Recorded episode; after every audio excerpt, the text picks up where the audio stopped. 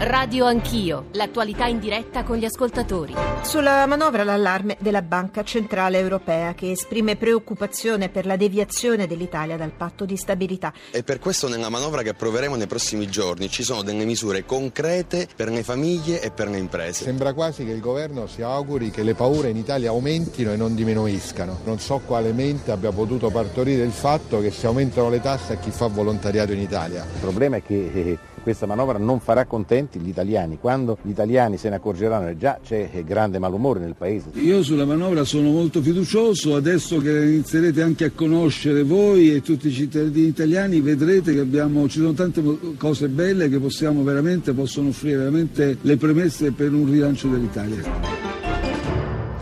7.36, buongiorno, bentornati a Radio Anch'io, al microfono Nicole Ramadori, lo avete capito, una puntata dedicata alla manovra che da ieri ha ripreso il suo iter parlamentare alla Camera, modificata dopo il passaggio al Senato, due parti, oltre 1100 commi che hanno assorbito i contenuti dell'intesa che è stata faticosamente raggiunta a Bruxelles nei giorni scorsi, nei giorni scorsi lo ricordate, per evitare proprio la procedura di infrazione. Ieri il passaggio in commissione da oggi all'esame di Montecitorio territorio il via libera entro domani con la fiducia. Un percorso diciamo che è abbastanza scontato, che però non è del tutto in discesa perché ci sono eh, diverse categorie, diverse posizioni eh, critiche. Ieri hanno protestato gli NCC, oggi protestano i pensionati, domani sarà la volta eh, del PD, poi eh, CGL, Cisle e Will si stanno organizzando per gennaio, ma ci sono anche i medici, i costruttori.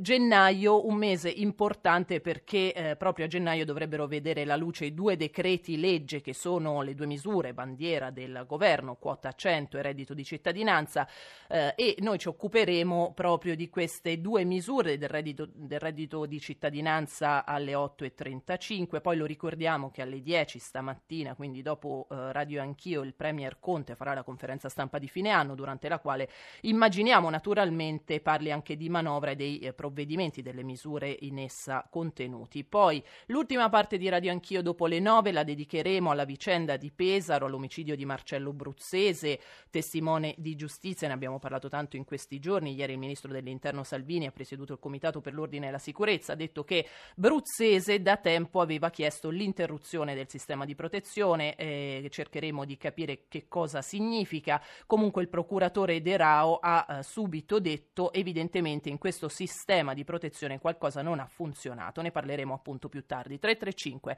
699 2949 il numero per i vostri messaggi, sms, whatsapp, whatsapp audio, ma c'è anche la posta elettronica, radioanchio chiocciolarai.it, profili Twitter e Facebook per comunicare eh, con noi. Siete i benvenuti naturalmente per qualsiasi eh, dubbio, domanda, critica, riflessione. Eh, buongiorno a Claudio Durigon, sottosegretario al lavoro e alle politiche sociali. Buongiorno sottosegretario. Buongiorno, buongiorno a voi. Allora, sono giornate molto importanti per la manovra, arriveremo subito a parlare di manovra, ma prima un altro argomento importante che oggi praticamente apre tutti i quotidiani, la violenza eh, negli stadi la morte dell'ultra interista. Eh, sottosegretario, come eh, ogni volta diciamo in questi casi si invoca la linea dura, abbiamo visto che il questore di Milano ha detto basta trasferte, il giudice sportivo eh, punisce l'Inter, si chiudono le curve, si chiudono gli stadi. Eh, Giorgetti ha proposto che le partite, quelle a rischio, siano a mezzogiorno e non la sera. Salvini invece sembra voglia incontrare proprio al Viminale gli ultra perché bisogna dialogare anche con loro, ha detto. Allora le chiedo, sottosegretario, quali sono le risposte che la politica dovrebbe dare per mettere un po' almeno un freno a, a episodi che comunque vediamo si ripetono ciclicamente, insomma, con una certa costanza? Beh, innanzitutto dare un, un brutto esempio, quello che è successo l'altra sera, un morto, ma poteva succedere anche peggio.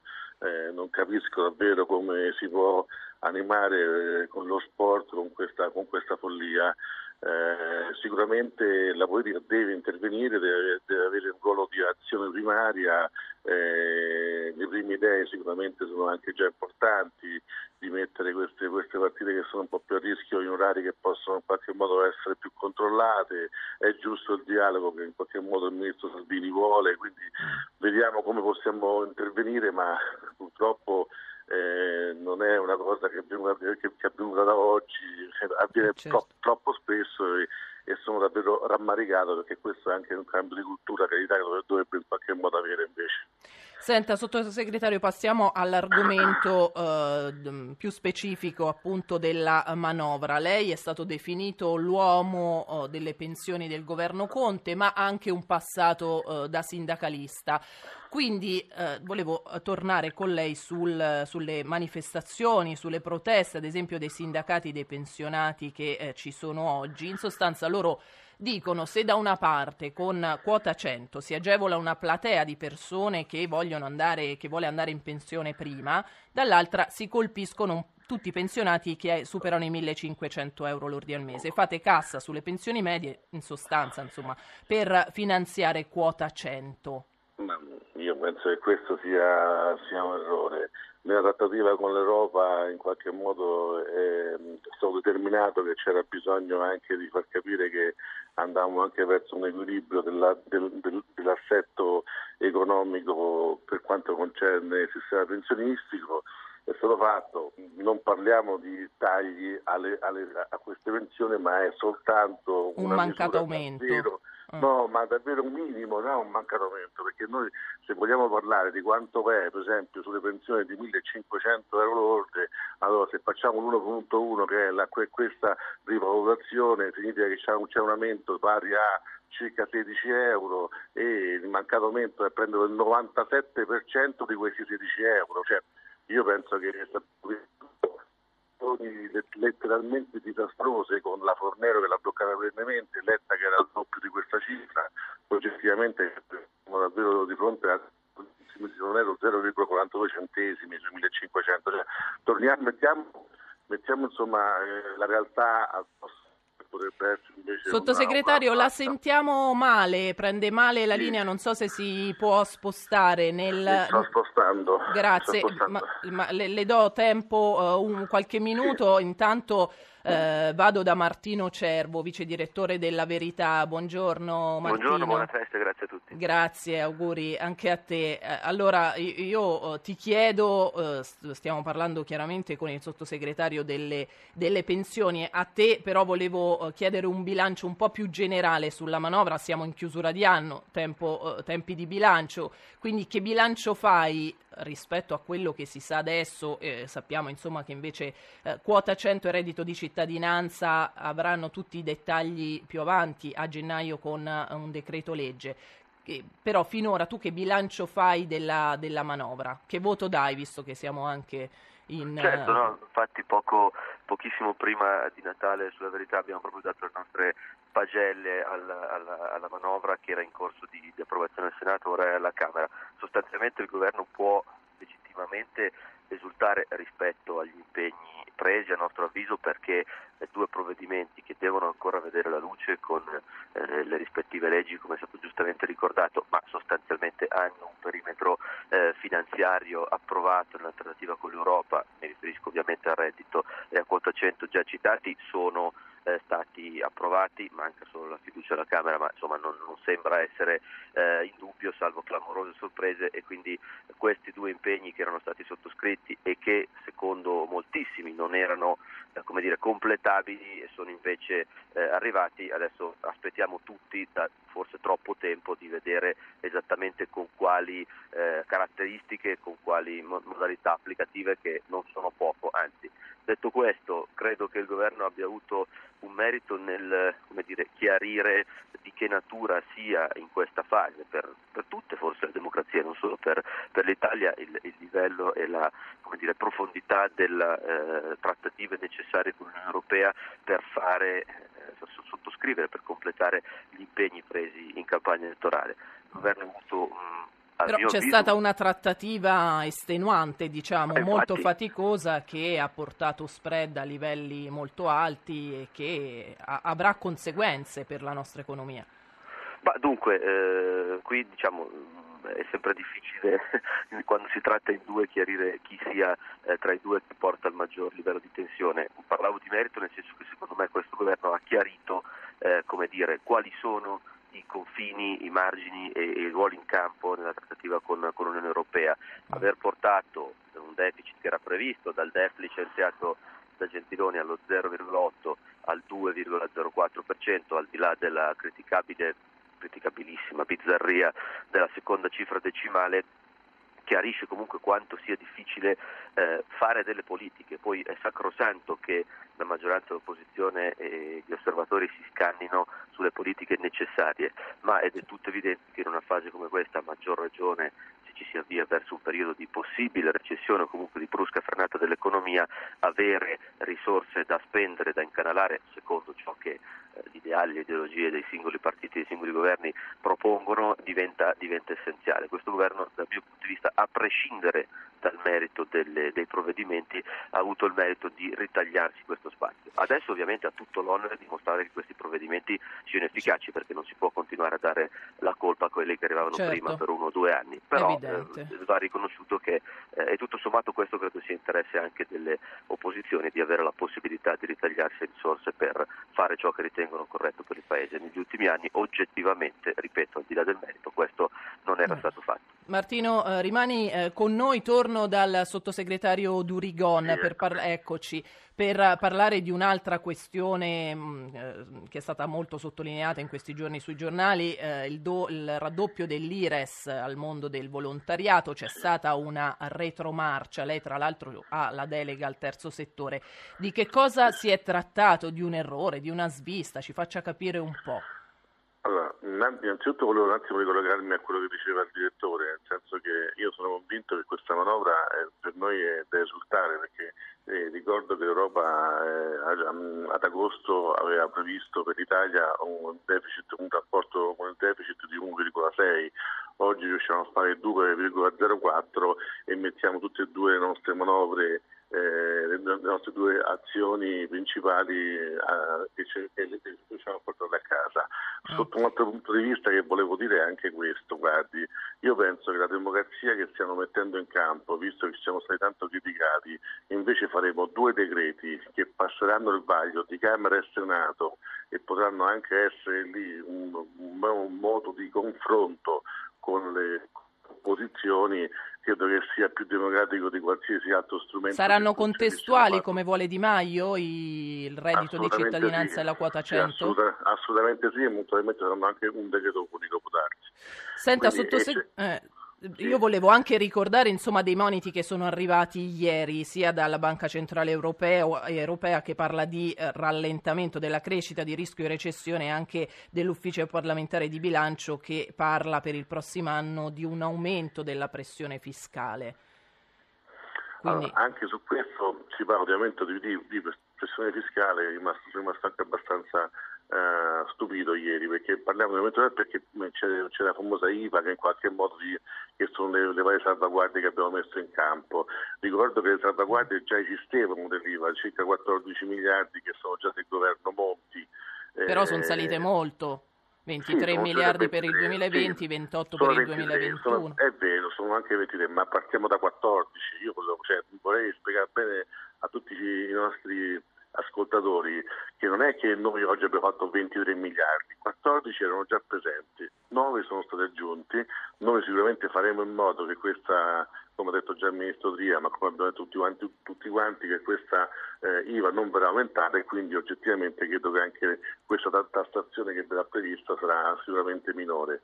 Dopodiché è normale che secondo me noi per portare a casa queste situazioni che potranno portare crescita dovevamo fare eh, qualcosa di diverso e quindi eh, siamo riusciti a trattare con, con- con l'Europa e abbiamo portato a casa una, not- una notazione e abbiamo portato a casa secondo me quello che sono le, le, le situazioni principali. Senta, Tornando velocemente, invece- ecco, Vai. sottosegretario, al, al terzo settore, perché Sì, abbiamo esatto. altri ospiti in Tornando al terzo settore, eh, anche questa è stata gestita nella trattativa europea eh, con, eh, come mh, azione di, di tassazione che veniva prevista eh, in, quel momento. Oggettivamente fin dall'inizio abbiamo, abbiamo detto che era da rivedere da, e da rivalutare anche sul sistema innovativo che stiamo mettendo in campo sul terzo settore. Abbiamo approvato una legge quadro a luglio, c'è il, eh, il libro unico che verrà, inserito, quindi faremo, faremo in modo di tornare indietro su questa, su questa azione. Quando parliamo,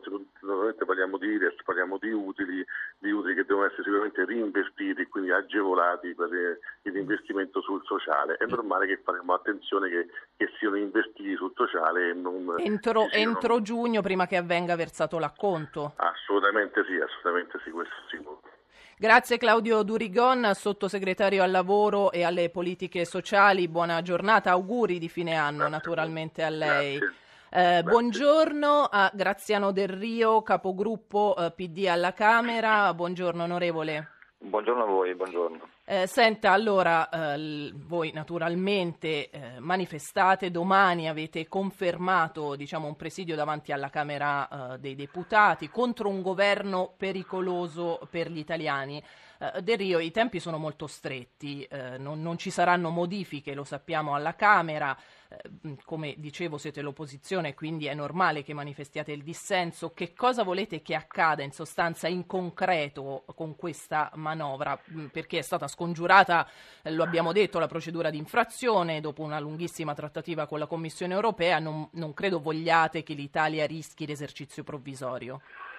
No, noi non vogliamo che l'Italia vada in esercizio provvisorio certamente, ma non vogliamo nemmeno che il governo accusi eh, come dire, Bruxelles di, una, di, un problema che ha creato lui. Il governo si è diretto ai 100 all'ora contro un muro e poi dopo dice ah, la macchina si è rovinata e sono stati loro ad attivare sostanzialmente la procedura di infrazione, così come sono stati loro, non noi, a uscire da Palazzo Chigi con un testo che penalizza, come avete detto prima, il terzo settore. Ora non è che si può sventolare da Palazzo Chigi una manovra, poi il giorno dopo dire scusate ci siamo sbagliati, perché Palazzo Chigi non è l'appartamento privato di Luigi Di Maio, Palazzo Chigi è la casa degli italiani, è dove risiedono le istituzioni. E quindi ehm, hanno combinato un grande pasticcio in questi mesi, questo pasticcio costa agli italiani più di 7 miliardi di maggiori interessi in più e di perdita di valore dei buoni del tesoro, dei risparmi, eccetera, costa alle imprese perché questa manovra non ha nulla se non più tasse per le imprese, più di 6 miliardi e mezzo di tasse sono documentate in questa manovra, quindi hanno fatto... Però ha sentito grande... Durigon due, gra- due, provvedimenti, lo vedremo meglio a gennaio appunto, però eh, per, eh, per, le persone diciamo, in difficoltà e per i pensionati sono state portate a casa. No, beh, eh, certamente hanno, hanno, tenuto le loro bandierine anche se sono molto dimezzate, cioè siamo passati dall'annullamento della Fornero a una quota 100 che riguarderà poche centinaia di migliaia di persone, forse 200.000, chi lo sa. Eh, sono partiti con 17 miliardi per il reddito di cittadinanza e adesso siamo a poco più di 6, quindi eh, diciamo che hanno molto ridimensionato le loro, le loro, promesse e questo è un problema anche di credibilità, ma è un problema loro.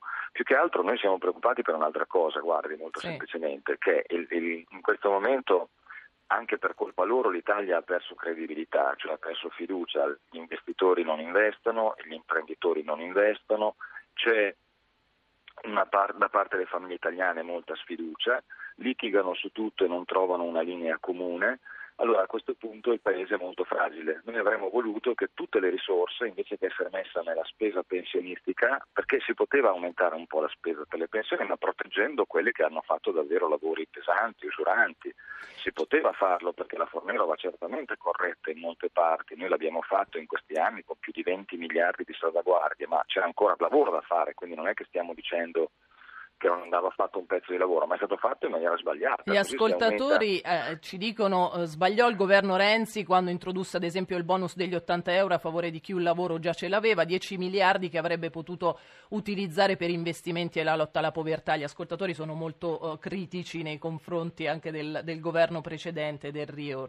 Rispetto... Ma guardi, eh, il tema è questo, eh, bisogna che ci decidiamo. In Italia c'è un problema, i lavoratori dipendenti guadagnano troppo poco troppo poco. Questo rispetto ai lavoratori dipendenti di Francia e Germania. Gli 80 euro sono stati una misura di giustizia e redistribuzione sociale, come dimostrano tutti gli studi e come dimostrano il fatto che 11 milioni di persone li hanno ricevuti, quindi io starei attento. Poi se uno mi dice bisognava anche fare una misura contro la povertà, io gli rispondo sì, e infatti l'abbiamo fatta. Purtroppo non, eh, come dire, molti non lo sanno, ma c'è una misura contro la povertà in Italia che sì, è stata REI, fatta certo. in, esatto, il reddito di inclusione che è stata fatta insieme alle associazioni che combattono la povertà e che bastava potenziare, mettere più soldi, allargare di nuovo i beneficiari e avrebbe risolto davvero, quello sì, eh, il tema della povertà. Quindi noi con il reddito di cittadinanza ci stiamo avventurando per una strada che nessun altro paese europeo ha mai sperimentato, un, misto tra una misura contro la povertà e una misura per il lavoro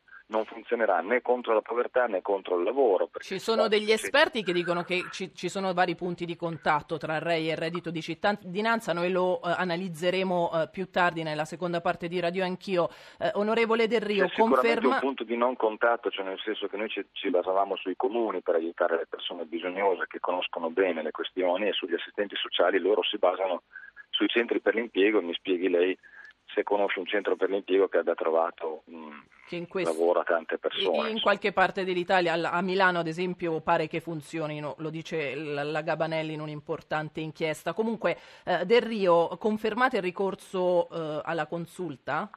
Beh, certamente la Costituzione prevede un procedimento per la legge di bilancio che è stato violato completamente. Non è un problema di metodo, è un problema di sostanza si prevede un percorso perché la legge di bilancio rappresenta gli interessi di tutti gli italiani e la maggioranza non può eh, pensare di violare le procedure costituzionali impunemente. Questo, hanno fatto un pasticcio terribile, sono arrivati all'ultimo momento, sono stati veramente dilettanti allo sbaraglio nella gestione di questa, di questa manovra finanziaria e non possono pensare che tutto questo eh, vada fatto così impunemente, perché questo veramente è, un, è, un, è una violazione delle della democrazia italiana. Grazie, grazie a Graziano Del Rio, capogruppo PD alla Camera, anche a lei buona giornata e auguri di fine anno. Torno da Martino Cervo, abbiamo un minuto, vice direttore eh, della Verità. Eh, c'è l'ipotesi secondo te di non chiudere entro fine anno? Eh, la manovra, sembra, dico. Mi sembra altamente improbabile, credo che non convenga a nessuno, logicamente eh, l'opposizione fa bene dal suo punto di vista ad accentuare la compressione eh, indubitabile che c'è stata della normale procedura, ma al di là di un certo ostruzionismo mi sembra difficile immaginare che si slitti perché la beffa sarebbe troppo grande aver corso così tanto eh, anche con queste forzature e poi non chiudere non avrebbe, non avrebbe davvero alcun senso, quindi mi sembra veramente poco probabile. Chi ha vinto secondo te, più il Movimento 5 Stelle o più la Lega? Ma il fatto che le due bandiere siano, dire, portate a casa entrambi e fossero una delle Lega e una delle 5 Stelle potrebbe far parlare di un pareggio, c'è da dire che eh, la Lega è sembrata su alcuni passaggi essere un pochettino più eh, smaliziata rispetto a, ai, ai 5 Stelle e in alcuni passaggi, in alcune tornate ha dato più l'impressione di saper eh, gestire le asperità. Credo che però che per dare un risultato finale bisognerà vedere davvero come eh, sarà costruito, finanziato e quando comincerà ad essere erogato il reddito di cittadinanza. Giustamente Del Rio citava il REI, è probabile che all'inizio il veicolo utilizzato sarà proprio quello perché la riforma dell'impiego di centri per l'impiego è un'opera arditissima che richiederà molto tempo, probabilmente quindi sarà proprio il REI il veicolo ad essere inizialmente rifinanziato che servirà per erogarli, la tempistica però sarà moltissimo considerando l'incrocio con le elezioni europee, quindi I come tecnici, si svilupperà questo, eh, siccome con i tecnici... Martino, siamo arrivati alla conclusione. Sembrano eh, avere un po' di problemi, vedremo. Ok, grazie mille. Martino Grazie Cervo, auguri, grazie ad Urigona del Rio. Noi ci risentiamo, adesso diamo la linea al GR1 delle 8, ci risentiamo eh, più tardi sempre per parlare di manovra. A dopo.